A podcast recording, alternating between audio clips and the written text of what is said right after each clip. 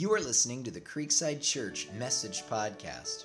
We hope you enjoy this sermon by Pastor Terry Riley titled Preparing for Easter, a standalone sermon. For more info, please visit creekside.org. Turn to Luke 15, please, if you would. Luke 15.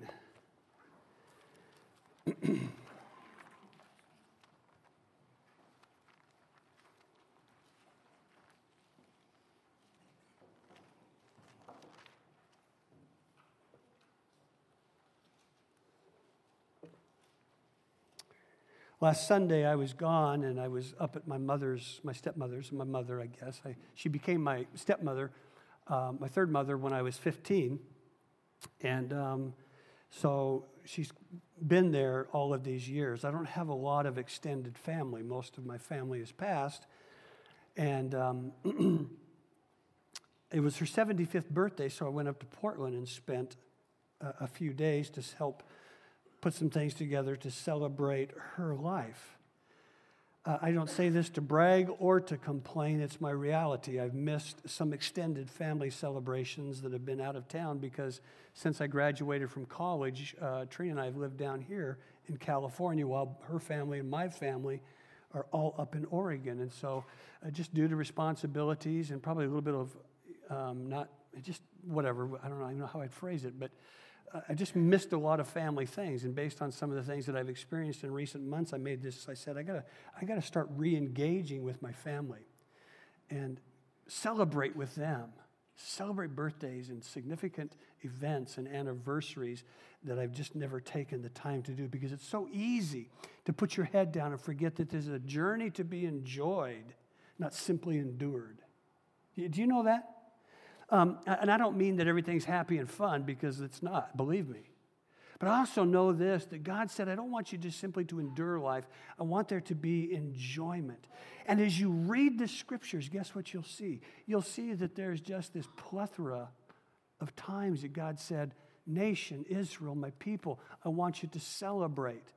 I will see it throughout the Old Testament. The year of Jubilee was a holy feast, where every 50 years they allowed the Israelites to show the same mercy to one another that God had showed them, where they let the slaves, and they let all the slaves free as they were when they left Egypt. They forgave all debts, forgave all things, and land was returned in this 50th year. And they didn't work the land in that 50th year because they wanted to let it rest in this year of Jubilee that took place every 50 years.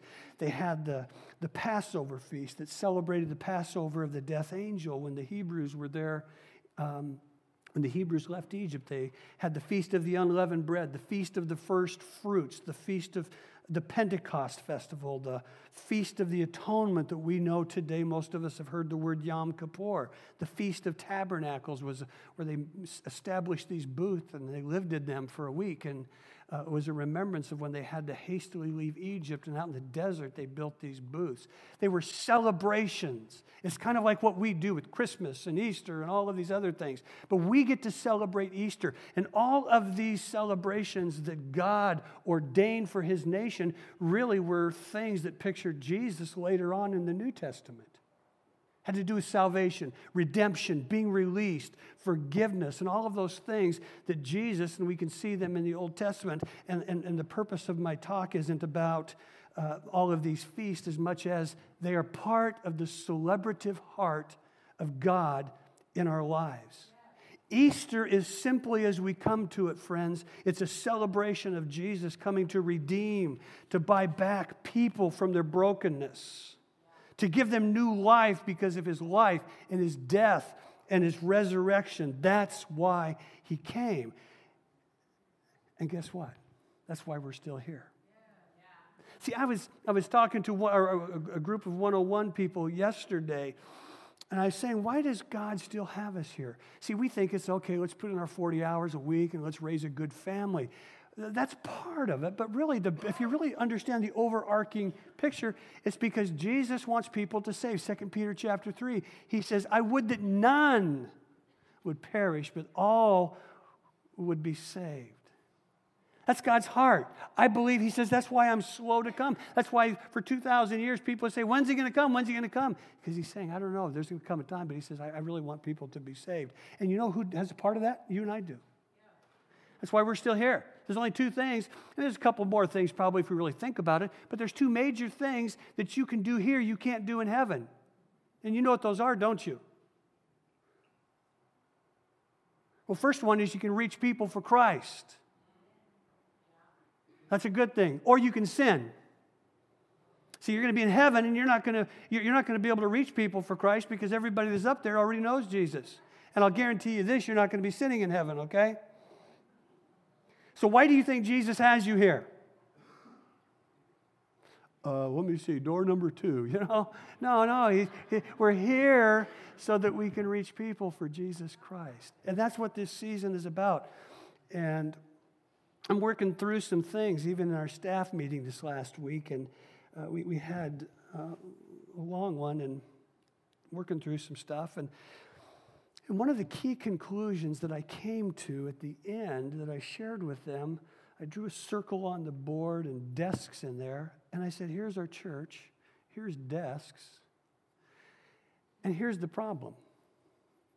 There was two problems, but the key one was some of the issues that maybe are going on around us in this place are because all of the arrows now, most of the arrows are pointing inward. And when all the arrows begin to point inward, it's amazing how people begin to point at one another and everything. Have you ever noticed that? When I was up in Oregon, I'm kind of a chronic repenter. Because I just, it's just a better way to live, and then, nobody can, if I say I'm sorry and I mean it, then you can't really hold it against me. But even up there, I said, I haven't been a good son. I haven't been a good cousin, nephew, or whatever I am, because I haven't taken really time to love you all. And then I got to pray for my mother. But that's how we should live. And when we begin, because my family really is still kind of fragmented, one part of it, not both parts, but it's still kind of fragmented, and I don't like drama. Because I deal with a lot of drama. Not personally, but just by what I do. And so I'm up there, and I just realized I've got to celebrate with these people. I got to celebrate them. And the church can never forget forget the eternal dimensions that weigh in the balance of life that we get so comfortable with. Most of us in this room are very convinced, rightfully, hopefully so, that you're going to go to heaven. And we forget that we rub shoulders every day with people that are not. And so as we move into this Easter season, I just loved 40 days in the Word. But most of the Sundays were really fairly intensive in terms of what we talked about. High information that is important so we can build our minds, grow our hearts, and focus on Jesus and the Word. But I felt like, I don't want us to ever go, oh boy, now we got all this Word, and we can do space pets, and we can do the visualization, and we can do this and do that, and we forget there are people going to hell. And see, that's what Easter's about. It's about this God who loves us so much that he would give his only begotten Son, that whosoever believed in him should not perish but have everlasting life. And sometimes we forget that. Not because we're sinful people, not because we're bad people, just because we're human. We're busy. And so I want to come today and remind you from a very familiar passage of what we want to do this Easter and what we're going to pray and we're going to believe for. And one of the things that I'm challenging people around me and our staff and myself on is we got to get the arrows pointing back out. Because the issues always come when the arrows point in. But we're going to get the arrows pointing back out. So I want you to follow with me. Do you mind if I sit down and read to you the story? I guess you don't have any choice, do you? I just realized again this week, this is my favorite story in the whole Bible. And I usually say, well, there's probably 5, but this is it. So I want to read it to you.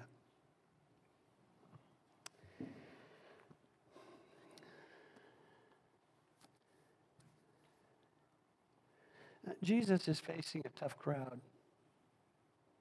But Jesus does what only Jesus can do, and that's what I love about him. He said, now all the tax collectors and the sinners were approaching to listen to him. That's a great statement. All the sinners, all the dregs of their society, they wanted to lean in, and they wanted to hear this man. And the Pharisees and the scribes, the religious big dogs of the day, not so much. They're complaining. What was their complaint? This man, he welcomes sinners and he eats with them.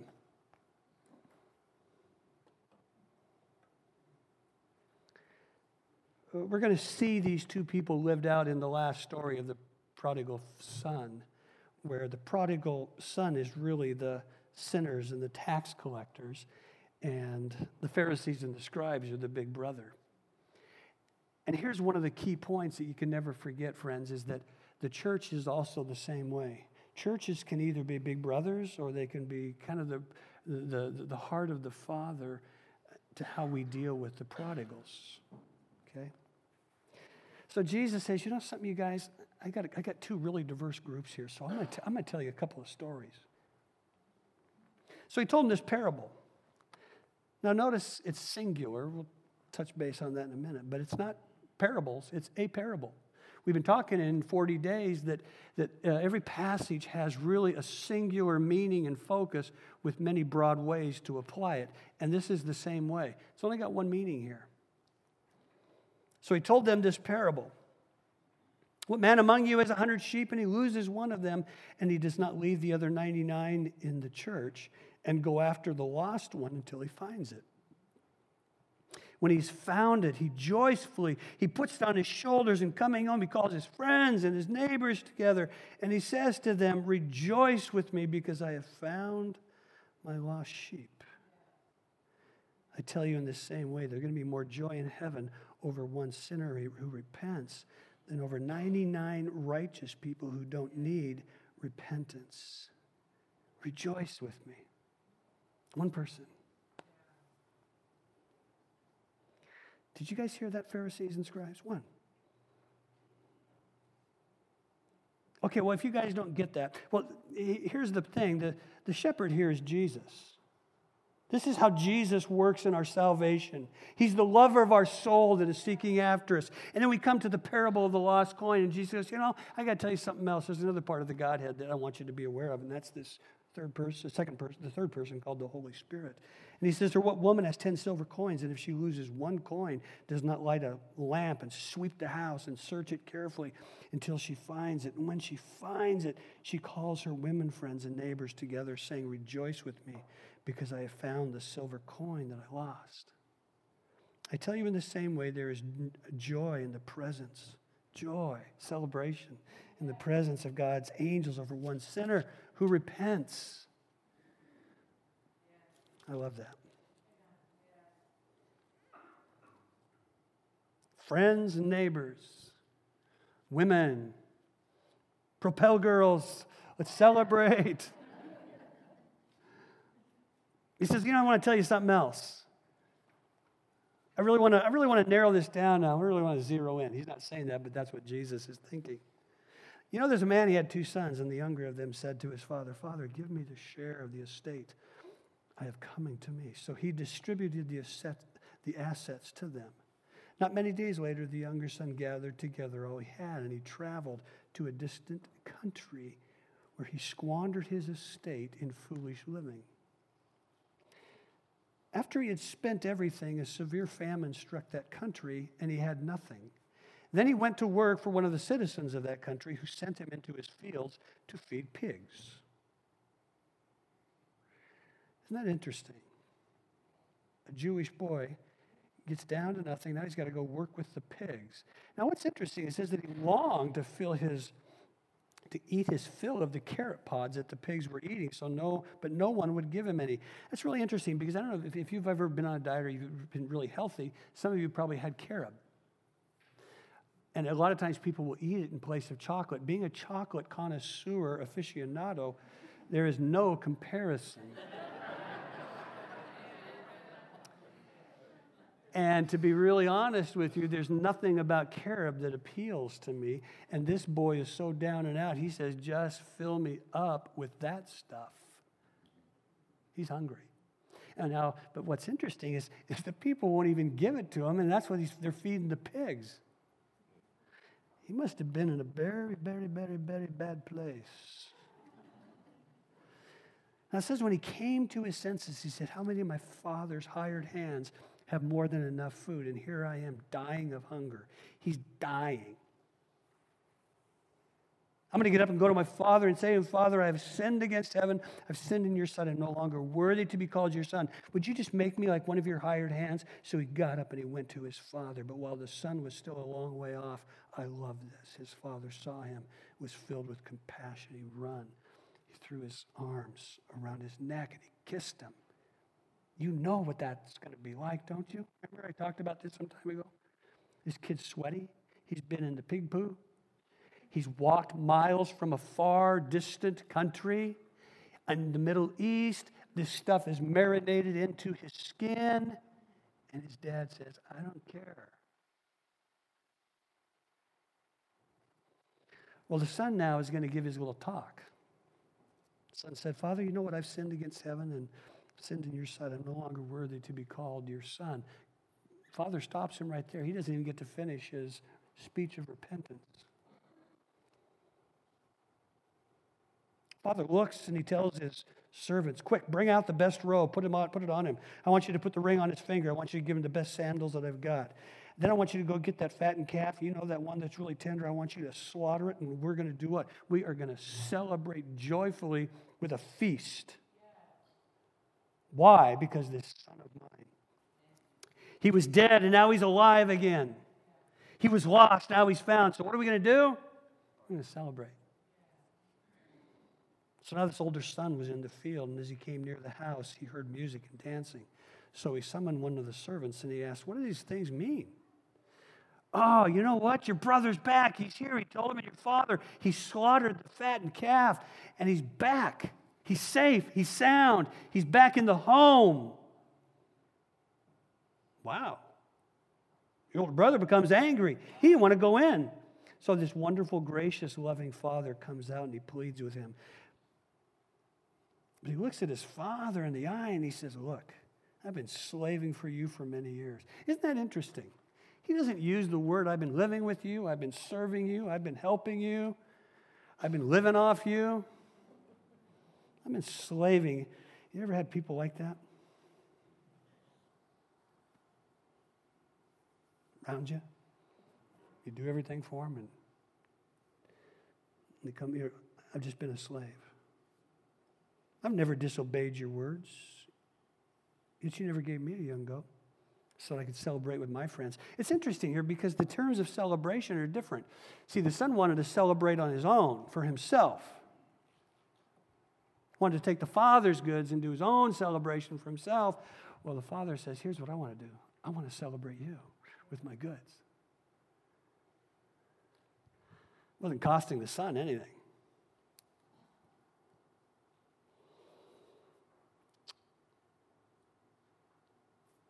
But when this son of yours came, he has devoured your assets with hookers and bad ladies, and you slaughtered the fattened calf for him. Notice the tenderness of the father here. He uses this beautiful term. He says, son, son. He says, son, you're always welcome. You're always with me, and everything I have is yours. But we had to celebrate and rejoice because this brother of yours, he was dead. He's alive again. He was lost. Now he's found. Man, is there any sadder story in some ways? You know what's sad to me about this is because we don't know what happened to the older brother. All we know is the father challenged him. Boom, period. And I think Jesus left it that way because he wanted that to be able to imprint on the heart of those religious people. What are you going to do with this? Are you going to be able to transition to the grateful brother coming home? Are you going to stay in your stodgy, stingy, religious, small room life?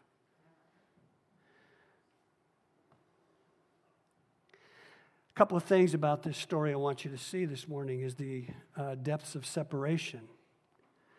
It's three stories, it's got one focus, and something of great value is being separated from something, someone. We see the sheep from the shepherd, the coin from the widow, the son from the father. It's a picture of people. It's a picture of the people we see today that they're fully separated from God. But we get to see here powerfully how the Father, how God the Father, God the Son, who's the shepherd, and God the Holy Spirit, the widow, seeks out those who are far from God. There's this continual full court press on the hearts and lives of people. Many are lost. They don't even know it. Many are disconnected, and it doesn't matter to them. That's our world. That's the people we rub shoulders with. That's the people that we go to work with. That's the people in our neighborhoods, some of our family members. A few weeks ago, some of you were down at the Little League Parade, downtown, the Martinez Little League Parade, and our kids had to work, and so we got to join. We would have gone there anyway, but we took Isaac, took him through the process, had to meet with his team, and then they start, and they go through this long parade, and at the end of the parade, at the end of Main Street, downtown Martinez, you have all of these kids conglomerating with their parents. I mean, it's just like a mass of humanity. And so, you know, I'm taking pictures, and then all of a sudden I'm running up the sidewalk through people trying to catch up to the, you know, to their team, and it's kind of crazy because I was trying to get some of our other Creeksiders, and we get to the end, and all of a sudden we're trying to figure out where Isaac is, and Trina and I walk over, and we finally get him. He's down. We went one way, he went the other, and he was with his team. We picked him up, and we said, okay, we're going to take him to breakfast. So we begin to walk down another street. And we're walking along in this mass of humanity. Isaac's right here with me. I'm not holding his hand, but he's right here with me. Trina's about 2 steps ahead of him, moving the crowd for us, and so we can get to breakfast before everybody else. She's really good at that, and that's her favorite meal of the day. So she's going, and all of a sudden, this is absolutely no exaggeration. This guy jumps out in front of me, and he goes, "Pastor T." I go, "What?" And he goes, and he's got this hat on. He's kind of, you know, like almost a kind of a hard-looking guy, a handsome guy, but kind of, you know, he's got these big clothes. And he goes, "Pastor T, you remember me?" And I go, "You know, you got a hat on. Help me out."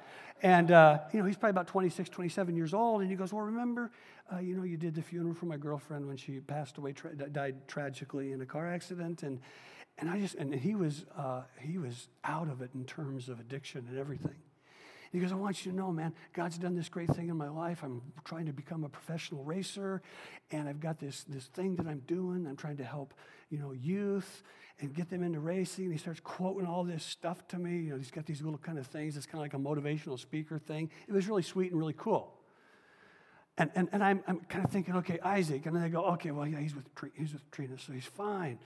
And all of a sudden, I mean, this is like 5 minutes later, he says, "Okay, I got to go." You know, he's gone again. You know, it's like he jumped into somebody else's face.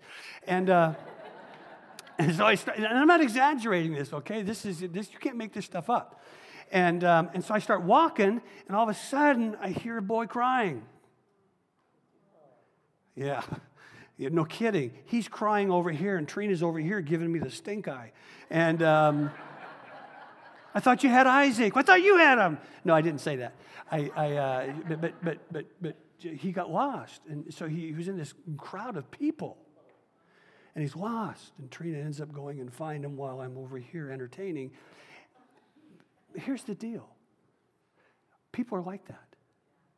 They don't mean to get lost. They just get distracted in life. Things happen. They get lost in the humanity. They get lost in doing different things. Some cry, some make it through, some struggle, some no big deal. But see, that's what happens in life. People get separated from God. Here's what I want you to, one of the things I want you to see this morning. Might the Lord Jesus graciously, lovingly, but firmly remind us we live in the midst of crowds filled with people who are separated from Him. And because they're separated, they need His life and they His touch.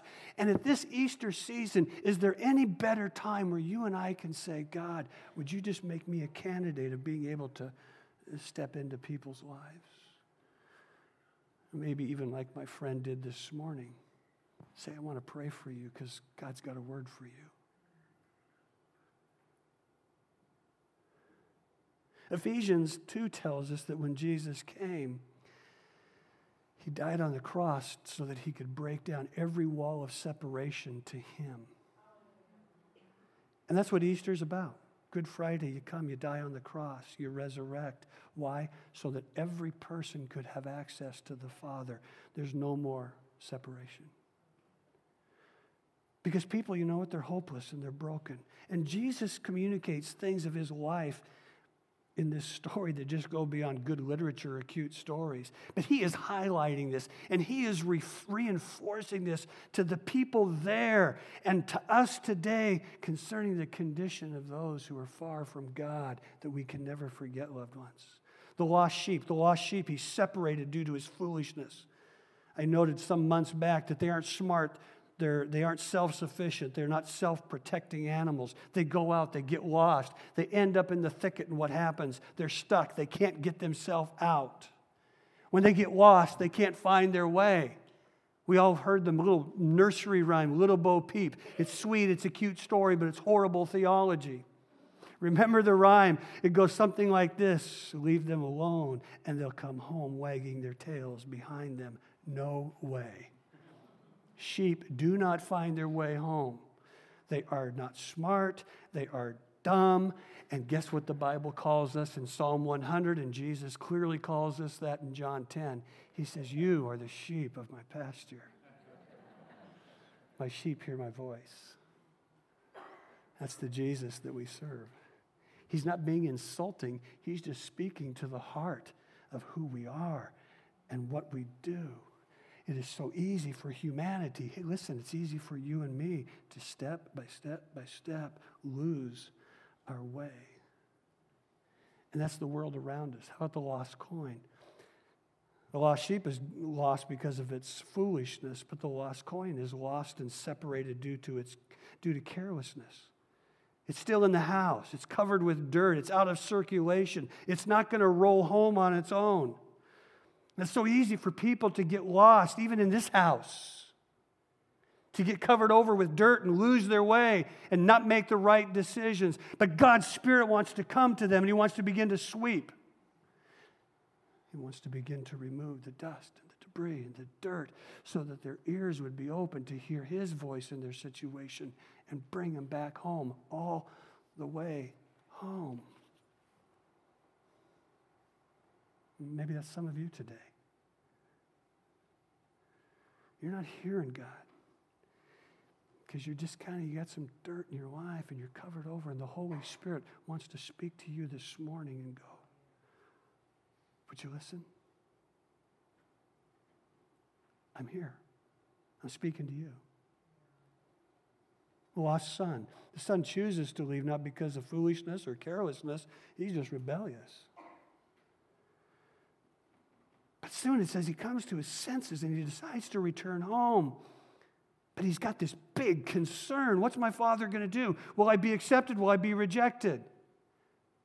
But it says in this beautiful story, this picture of Father God, that he's standing there waiting to receive him.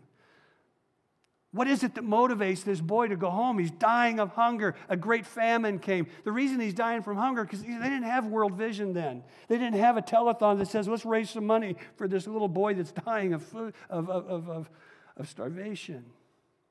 And so the boy doesn't go home sooner. It says it waits till he's dying. Why is that? Because when he goes home, he doesn't know what's going to happen. And it's not even his father. See, in that first century, they had this thing called a kizaza. And what that was is if you went and you squandered your wealth in a neighboring nation outside of Israel, and you come home with nothing left, they did this thing where the village or the town would come around and they'd get this pot and they'd stand before you. They'd take this pot and they'd look at you with all the family around, all the village people, and they'd say, you are kizaza. And they'd drop it and they'd break it and it would splatter all over the place. And they would look at the son or the daughter, whoever it was, and they would say, this is you. You are kizaza. Hebrew means cut off. You are cut off because this is the picture of brokenness that you caused for your daddy, mommy, your family, this village that helped raise you. See, that's why it took so long for the son to come around, because he didn't know what was going to happen. He didn't know if his dad would reject him and if he'd have to face this kazaza, being cut off.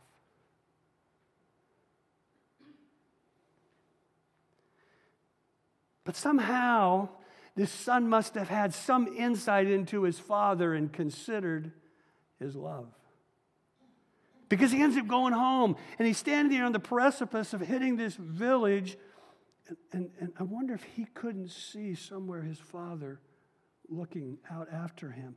Because we see in this story that Jesus makes this precious statement. He says, while he was still afar off, we understand that the father was probably scanning the horizons day after day.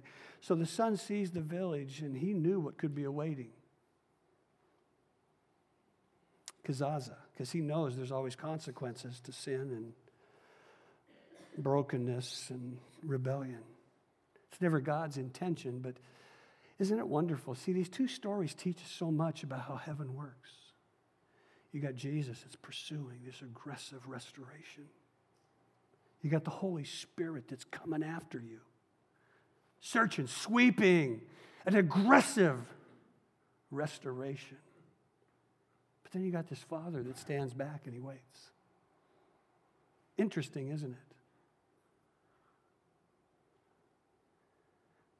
Why does he do that? Why do they show us this picture? Well, I think it's partly because they want us to see some things.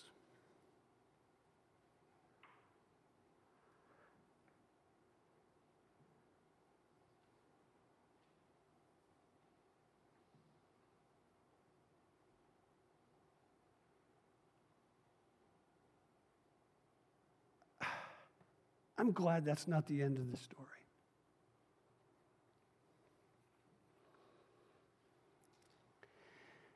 Because what I want us to see, friends, is really the ultimate value.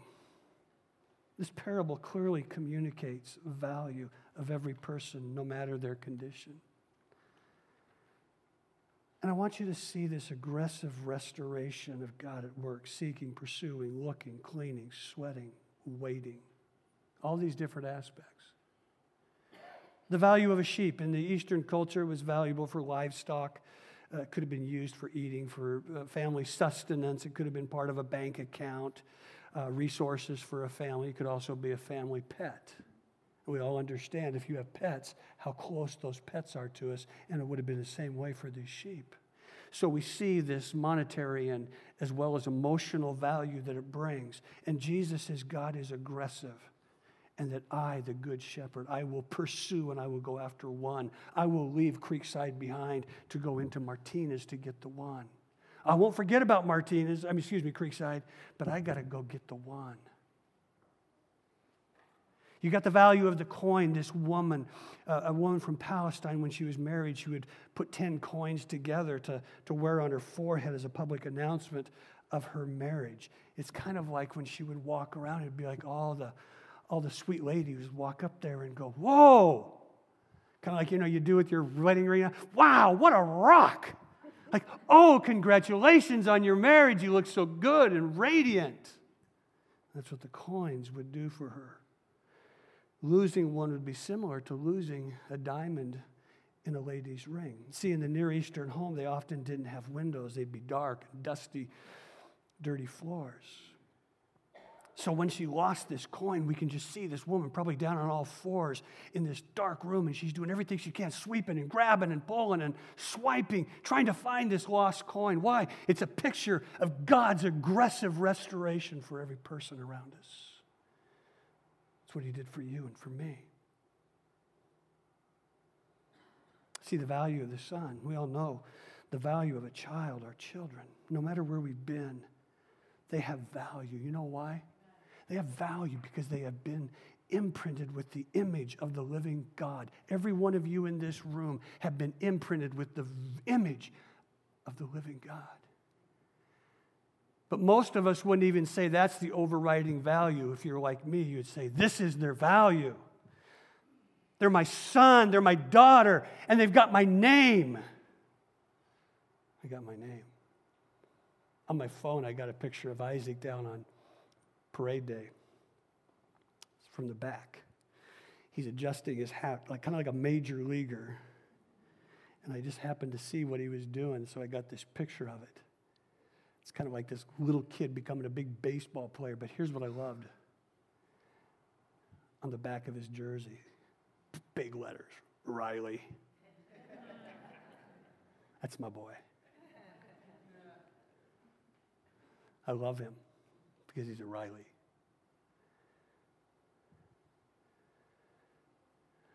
We carry that. It says his father saw him. You ever notice how somebody walks? When you know him, when you see him, you have your kids.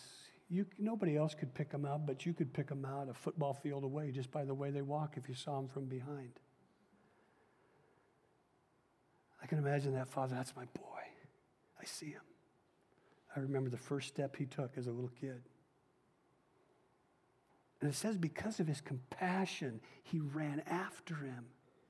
See, in the Middle East, that would never happen with a father because they were very dignified. They wore robes. That's probably one of the most interesting points of this story. Shocking to these people, a father running after a dirty, smelly kid. Why does he do that? Well, it says because of his compassion. Compassion is something that is inside of us, loved ones, that moves us to action. And so he diminishes his dignity. Why? Because of something that always trumps dignity. It's always going to trump it. It's going to be compassion and care and value. When you see the value of something, when you have compassion in your heart, guess what? It will trump the dignity that you think you have at every point. That's what happens with this daddy. So he rolls up his robes and he runs after him. Jesus said in John chapter 10, verses 27 and 29, he said, when you're in the Father's hand, you're not going to be let go. I love that. Why did the Father let him go? He didn't let go of him. He let him go.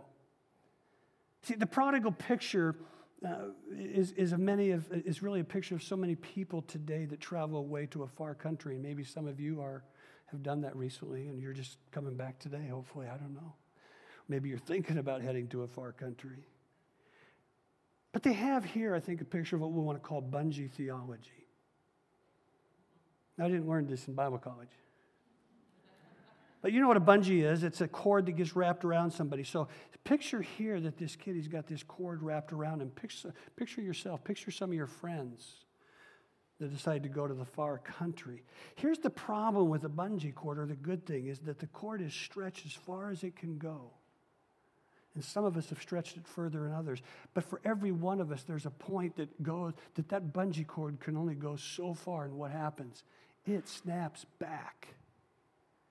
Here's the good news of that. You can never get away from it. Here's the bad news. The farther you go, the harder the comeback is. The question is never whether you'll come back or not, just how hard you'll hit. This son hits pretty hard. We don't know the repercussions of his life due to his journey. But here's what we can know. The Father was there. Don't you love that?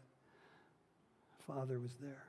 See, value and compassion always trump dignity. Jesus is showing and personifying here Father God.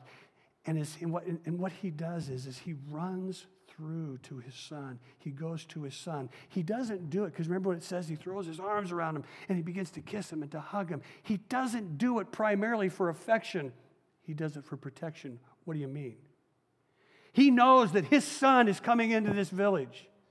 And if he doesn't get to his son first, guess what? Some of these villagers might go and they might pronounce kazaza on him. And he says, well, what's going to happen? So he says, I'm going to go to him. And he says, I'm going to take the walk of shame with him. And I'm going to let everybody know that I'm going to forgive him.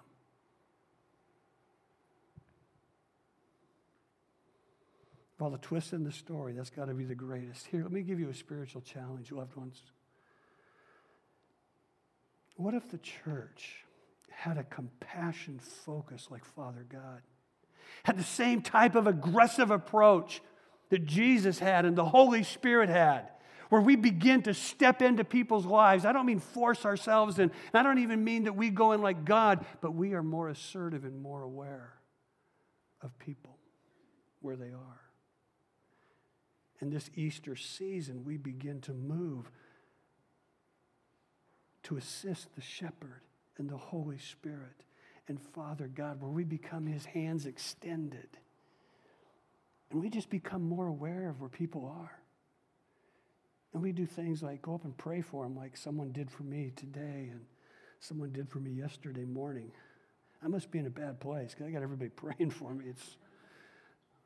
But I love it. And that person next to you in the cubicle or in the ditch or in the teacher's lounge, you just say, God, let my spiritual antenna be up a little more. Do I need to help you do some sweeping? Do I need to help you go after? Because here's the great thing. It will always lead to celebration. I wonder, though, how many churches, that's what I love about us. We're not this way. But I want to remind you, because I don't want to go there. How many churches, how many times, why don't people go to church? You know why I think it is? I think it's because they're afraid that the church is just waiting to pronounce kazaza on them. They're going to walk in and we're going to drop the pot. Oh, you smell a little burnt today. What's that I smell on your breath? How are you dressed? What do you believe there?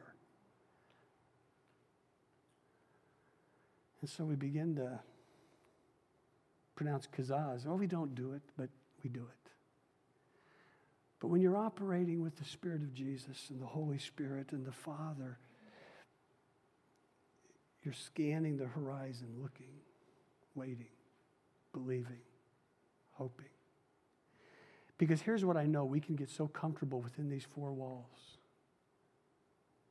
and forget there's a world out there going to hell.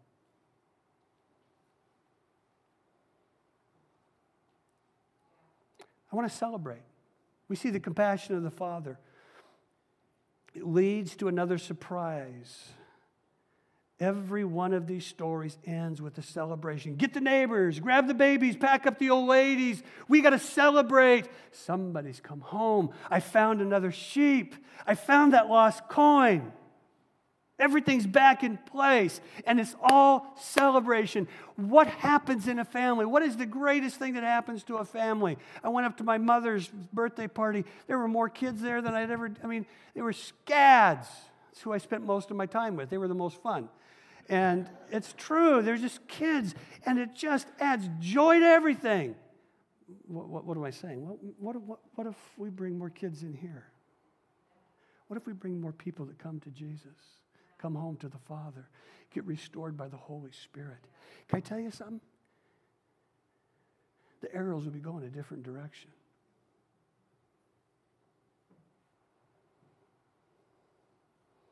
The Father says, no kazaza today. Brokenness ain't going to have the last word. It's going to be about my boy. We're going to have music. We're going to have dancing. No clubbing, but we're going to feast. And we're going to enjoy this. Because my son, he's alive. To know the love of God. Look at Jesus as we come to this season. The pain that He took on the cross. He was rejected by His Father. Why? So that you and I could be accepted. He cries out, Father, my God, why have you forsaken me? He gets forsaken by His Father on the cross. He becomes our kazaza. So loved ones, you and I never have to experience kazaza. You and I never have to be rejected by the Father. Brokenness doesn't have to have the last word in this place. It doesn't have to have the last word in Martinez, Pleasant Hill, Bay Point, Pittsburgh, Walnut Creek, East Bay. Jesus gets to have the last word, and it best happens when we are people of vision. We haven't talked about this a lot. This is my bad. Romans chapter 2, verse 4 says this, that it's the kindness of God that leads to repentance. It's not the preaching on the side of the street telling people they're doomed and going to hell. It's talking about the love of God and the reality of the afterlife. And we've always said this in the past, that we're going to sow seeds of love and grace and kindness into our community. Why? Because John 12, verses 24 and 26, Jesus said this as he's getting ready to die. He says, listen, I'm like a kernel of wheat that unless it falls and unless it dies, it's not going to be able to bring forth fruit. And he's talking in the context there of that if a person isn't willing to lay down their life and to die, they will lose it. And I think it's true of a church. If a church isn't willing to lay down its life and to die for its community, it's going to lose its power. And I haven't done a good job of leading that in the last couple of years.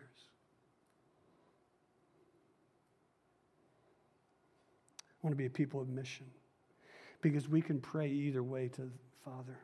Father, give me your goods, or make me a servant.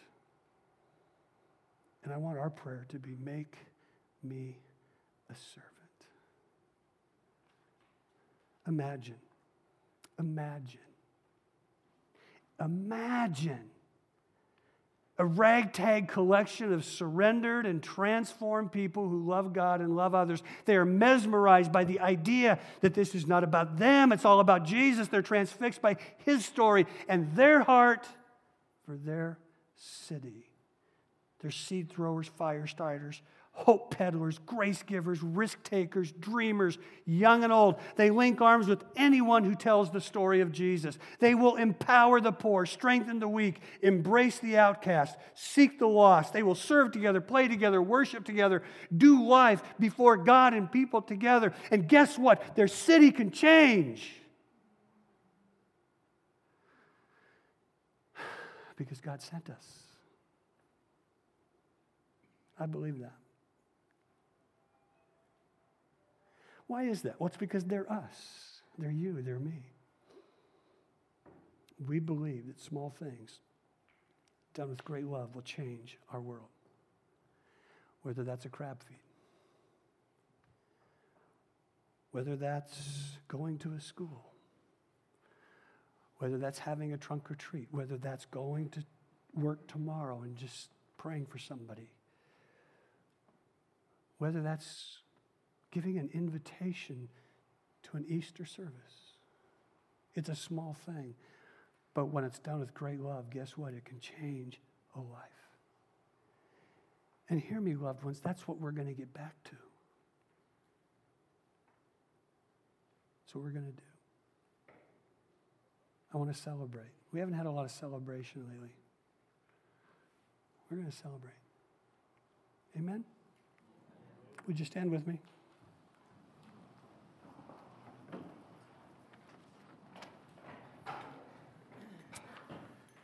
Next steps for some of us.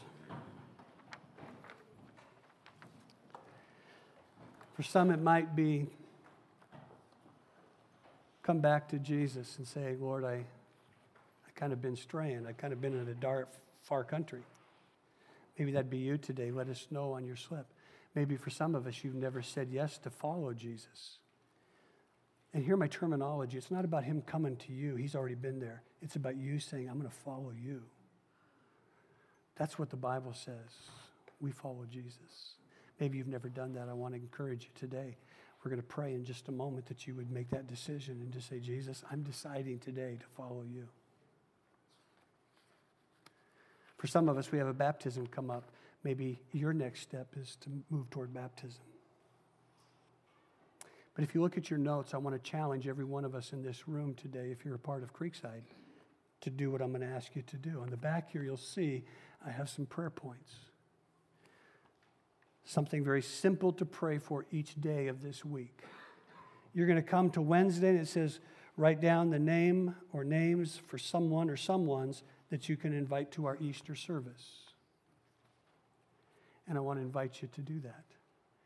And then through the rest of the next 2 weeks to be praying for them, that God would give you a door to either invite them and then begin to work on them to bring them or to come. So this is kind of a next step for all of us who are part of Creekside, because we need to be praying for our services. As I said, my focus this year is pray first.